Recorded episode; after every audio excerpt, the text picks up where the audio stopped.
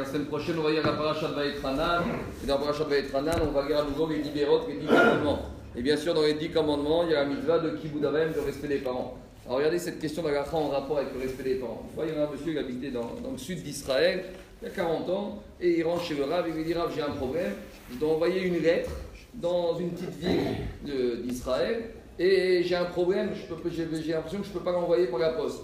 Le Rav lui dit Pourquoi tu ne peux pas l'envoyer par la poste? Il lui dit Parce que euh, dans la, la ville où j'envoie cette lettre, le postier principal, c'est mon père.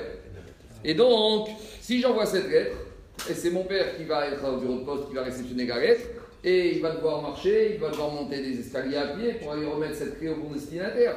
Et j'ai peut-être ici un problème de kiboudabaem, de respect des parents. Parce que je vais fatiguer mon père, peut-être qu'il va se trouver à l'autre bout de la ville, peut-être qu'il va monter des escaliers. Donc, ici, est-ce que j'ai le droit d'envoyer cette lettre par la poste, sachant que mon père, c'est le postier unique de cette petite ville, et je vais lui causer du, de la fatigue. Alors, c'est vrai que si quelqu'un d'autre qui envoie, c'est pas mon problème, mais moi, en tant que fils, j'ai peut-être pas le droit d'envoyer cette lettre par la poste pour arriver chez mon père. Alors, Rabbi lui a dit, on va réfléchir. Il y a une Gemara qui raconte dans Kiddushin qu'il y avait deux Amoraïm qui discutaient entre eux, et ils ont un peu vu, et il y en a un qui a dit, écoute, moi j'ai un fils, toi tu as une fille, écoute, viens, on fait les Chaïm, et je marie mon fils à ta fille, je te donne une bague tout de suite, et on s'entend bien, on s'arrange bien, tout va bien. Dit Agmara, la fille elle n'est pas mariée. Pourquoi elle n'est pas mariée? Parce que c'est vrai que le père d'une fille, il peut marier une fille sans le consentement de la fille si elle est petite, moins de 12 ans, mais le père d'un garçon ne peut pas marier son fils sans le consentement de son fils. Et donc, peut-être que le père, il rêve de marier son fils, mais peut-être que le fils, quand il va voir la mariée, ne voudra pas l'épouser. Donc, le mariage ne tient pas la route. Dit Agmara, mais peut-être que le fils a mandaté son père pour lui trouver une femme. Peut-être, il a nommé ce qu'on appelle Shaliach. Répond Agmara, inish. Un homme n'a pas la chutzpah de demander à son père de lui faire cela. C'est-à-dire qu'Agmara explique, un père, c'est pas n'importe qui. On ne demande pas à son père de lui faire des choses comme ça. Un père, c'est un père. On n'a pas la chutzpah de demander à son père de faire cela. Donc, dit Agmara, un fils, il n'a pas cette audace cette euh, outrecuidance, comme on dit en français, de demander à son père de faire son chariard, son messager. Alors, dit Rav, peut-être de la même manière qu'ici, on peut dire c'est la même chose. Un fils, il n'a pas le droit de demander à son père de recevoir la lettre et d'aller la poster, la ramener au bon destinataire. Mais le Rav, il a dit c'est pas pareil.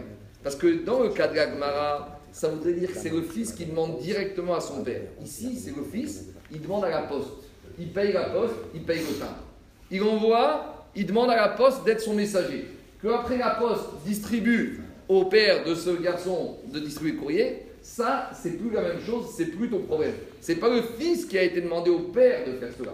Mais il a dit le malgré tout, si j'ai un conseil à te donner, soit tu l'emmènes toi-même, soit tu trouves un messager privé, parce que si des maîtres arrivent, à ton père qui doit se fatiguer, même si au titre de Kibudavahem, tu n'as pas transgressé formellement, indirectement, as quand même, tu auras peut-être quand même causé du tort à ton père. Ah si ton père, de toute façon, il doit faire ça, ça, c'est pas ton problème. Mais un fils vis-à-vis du père, le même, il va très loin. Ça, c'est première agacha. Comme on n'a pas fait 50 ans, il y a encore un peu de temps pour une deuxième agacha. Et en rapport avec Abrit Mira. Une fois, vous connaissez le minag chez les Sfaradim, que lorsqu'il y a un garçon qui naît dans une famille, on lui donne le nom du grand-père. D'accord? Chez les Ashkenazim, ils attendent la mort du grand-père, mais chez les Sfaradim, on n'a pas de problème. On donne le prénom du petit-fils, du vivant, du grand-père. Et une fois, il y a un couple qui a débarqué paniqué chez le Rav. Ils ont dit aujourd'hui, c'est le huitième jour, on vient d'avoir un garçon, on fait un Mila. Et on a décidé d'appeler notre fils Jonathan, parce que c'est le prénom de notre, du grand-père. Et tout le monde est au courant, et ça lui fait tellement plaisir, etc. etc. Alors on me dit, ben, quel est le problème? Il m'a dit, mais j'ai un problème maintenant. Ils sont rentrés chez Rav Shlomo Zaman qui était un Rav Ashkenaz. Regardez ce qu'il a dit. Ils ont dit, on a un problème, c'est qu'on a nos voisins qui habitent juste à côté. Et juste hier soir, il y a eu un drame. Leur fils qui s'appelait Jonathan, qui était petit, il est mort, il est décédé. Et donc maintenant, on a très peur d'appeler notre nouveau fils du nom de Jonathan. Et, mais d'un autre côté, euh, le grand-père, il va se vexer, ça fait des années qu'il attend ça, etc., etc. Vous savez comment c'est chez Sfaradim, c'est une histoire de prénom, c'est très important.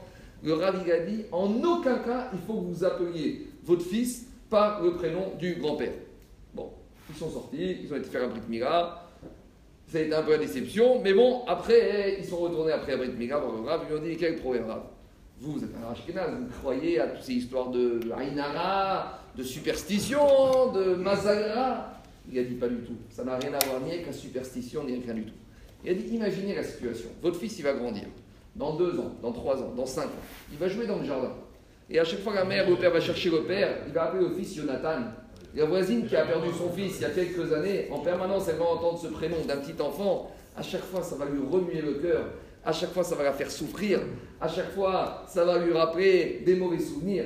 Et elle dit causer du tort, causer de la souffrance à quelqu'un, il faut éviter. Même au détriment, peut-être dans un manque de kibud Et il a dit maintenant, vous allez expliquer au grand-père, vous allez lui dire pourquoi vous n'avez pas voulu donner le prénom.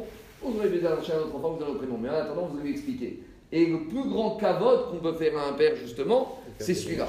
C'est du fait de ne pas causer du tsahar, de la souffrance au voisin ou à la voisine, ça va jusque-là. Et si le père est au niveau, il finira par comprendre. On a déjà parlé de ça souvent ici, quand des fois il y en a qui veulent faire l'Aftara, il y a une autre Aftara, etc., etc., etc.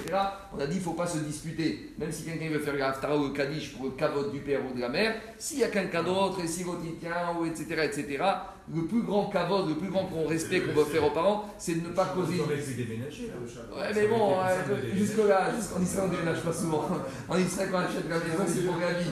Mais en tout cas, il a dit en attendant, imaginez la souffrance de la dame lorsqu'elle va entendre ce prénom se mettre muré. Ça, c'est la grandeur à haute d'arabe qui arrive à voir que c'est vrai que c'est important, tout ça, mais tenir compte de la souffrance éventuelle du voisin, de la voisine, de l'autre, ça, c'est le plus grand, ça, c'est le plus grand tikkun. Pour on a expliqué, le Amidash a été détruit à cause de Sinatrinam, gain gratuite. La meilleure façon d'amener la Géoula, c'est d'avoir Avatrinam. Faire attention à l'autre se soucier du de la souffrance de l'autre personne, il n'y a pas plus grand à Avatrinam, amour gratuit. Et le père, on va lui expliquer, et il a dit, je suis sûr que votre père, il finira par comprendre, et bien vous enverra d'autres enfants, et vous donner le nom de votre père. En tout cas, la grandeur de cet homme-là, de ce rave qui a vu quand il faut tenir compte de la souffrance, comment ça peut causer ça. Et ça, il n'y a rien de plus grave que de faire de la souffrance, de la souffrance à son voisin.